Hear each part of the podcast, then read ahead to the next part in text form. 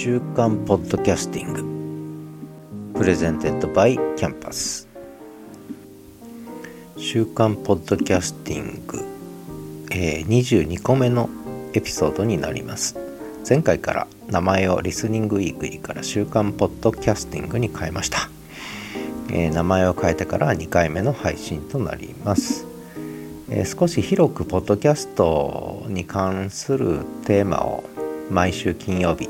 配信していこうと思っています。当然あのリスンについてはね、えー、触れていく形になるんですがでテーマを決めてまして前回から。新時代のポッドキャスト展開。文字から音声へ。それとも、えー、これ文字から音声ではなくてむしろ文字と音声。音声と文字の時代に入ったというふうに捉えたいですね。でそこでポイントは言葉の復権です。言葉の復権。例えば YouTube 映像メインの YouTube で映像っていうのはやっぱり言葉じゃないんですよね。でよく私言うのは字幕なしの映画は見れない。もっと言うと昔の無声映画音のない映画ですね。えそれから陶器映画って言って音の入る音声映画の時代に入るんですけれども大昔の話です。でこれが陶器に入った時に要するに音声付きの映画っていうのに対してこんなのは映画じゃないという人はいたわけですね当時ね。むしろ無声映画音のない映画こそが映画なんだというかつん、えー、なんて言いましたっけ？活動写真か。活動写真動く写真ですね。活動写真って言い方が昔あったんですけどもでも活動写真には必ず字幕もしくは弁詞ですね。弁詞喋る人がついたんですね。つまり音のない映像だけを見るってことはやっぱりできない。で言葉がなければ言葉がなければやっぱり映像も伝わらないということなんですね。で逆に言えば映像はなくても言葉があれば伝わるんですね。で言葉の使い方はやっぱり2通り。一つは目視覚に訴える文字。もう一つは耳聴覚に訴える声言葉ですね、えー、要するに音声と文字っていうのは言葉を伝える2つの要素なんですね。でこのだから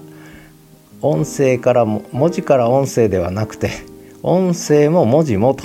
ね、言葉を伝えるには音声も文字も不可欠の要素なんだということで言葉の復権というタイトルにさせていただきました。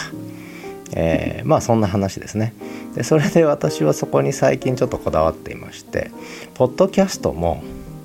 やはりこれまではポッドキャストっていうのは音声オンリーだったんですね。音声だけだったんです。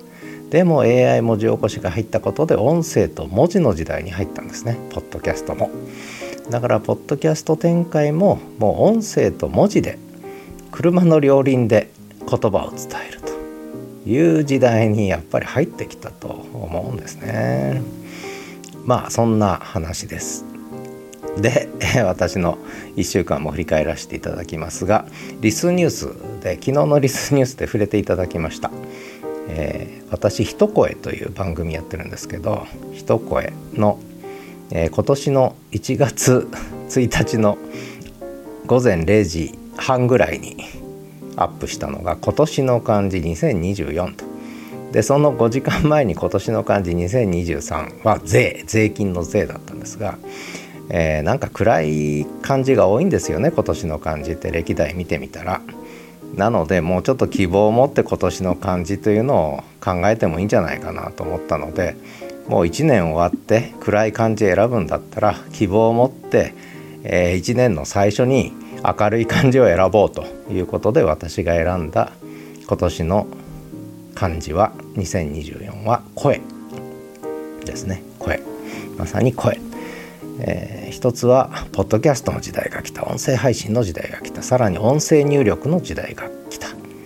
えー、もっと言えばあ今ね、震災がありましたけれどもそういった被災地の声が届く。でさらに言えば政治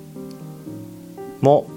ね裏金問題で揺れてますけれどもやっぱり国民の声が届くと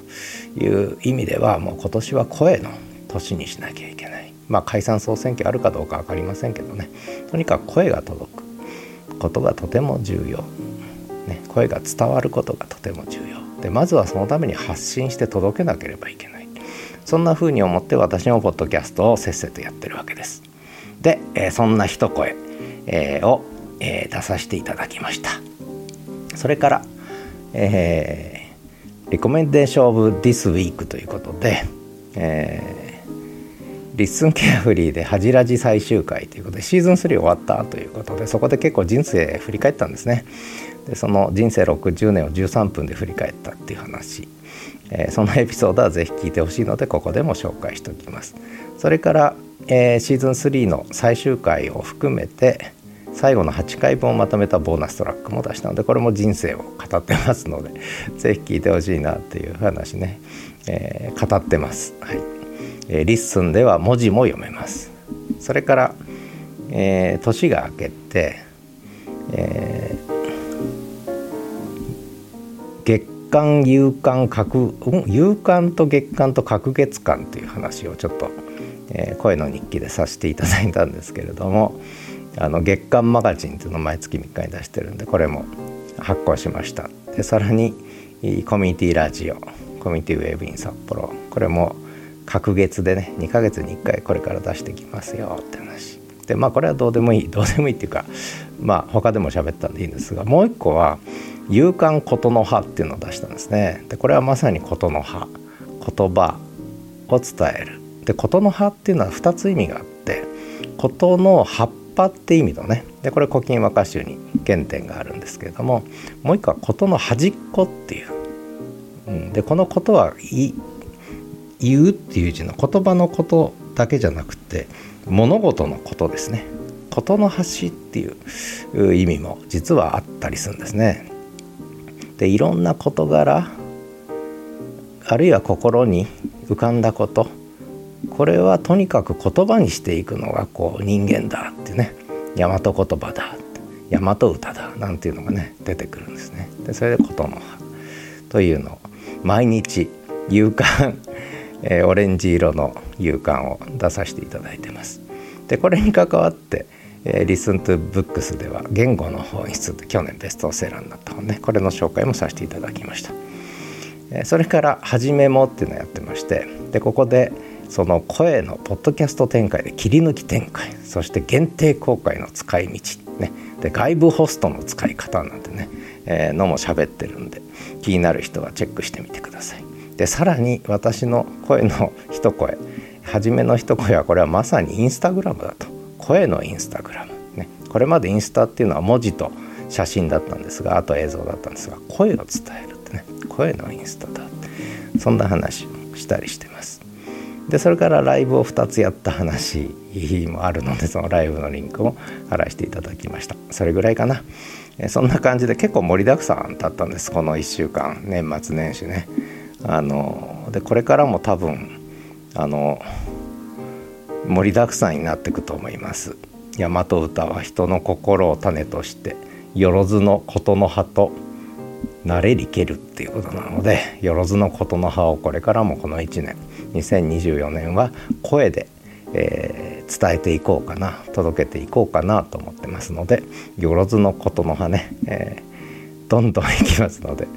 えー、よろしくお願いします。でさらに世の人世のこと刺激なれば要するにいろんな人いろんなことが行き交うので心に思うことがどんどんどんどん湧いてくるとで見るもの聞くものにつけて言葉が出ちゃうんだっていうね、えー、そんなことが「古今和歌集」に書いてあるのでまさにあの頃は言葉をついて出たんでしょうね。言葉が声で出てなおかつ文字に書き留めるっていうそれをひらがな大和言葉で書き留めるってねそういう時代が始まった和歌の時代ですけどね、えー、そういう意味ではもう和歌を毎日書くように毎日ポッドキャストを配信すると。うん、そんな時代になったのかななんて、えー、勝手に思ったりしてるのでね、えー、どんどんどんどんこのペースで配信していく1年になるのかなどうかな。分かんないねある日突然パタッとやめちゃうかもしれないしね分かりませんが、えー、今週の、えー、週刊ポッドキャスティングでした。ではまた。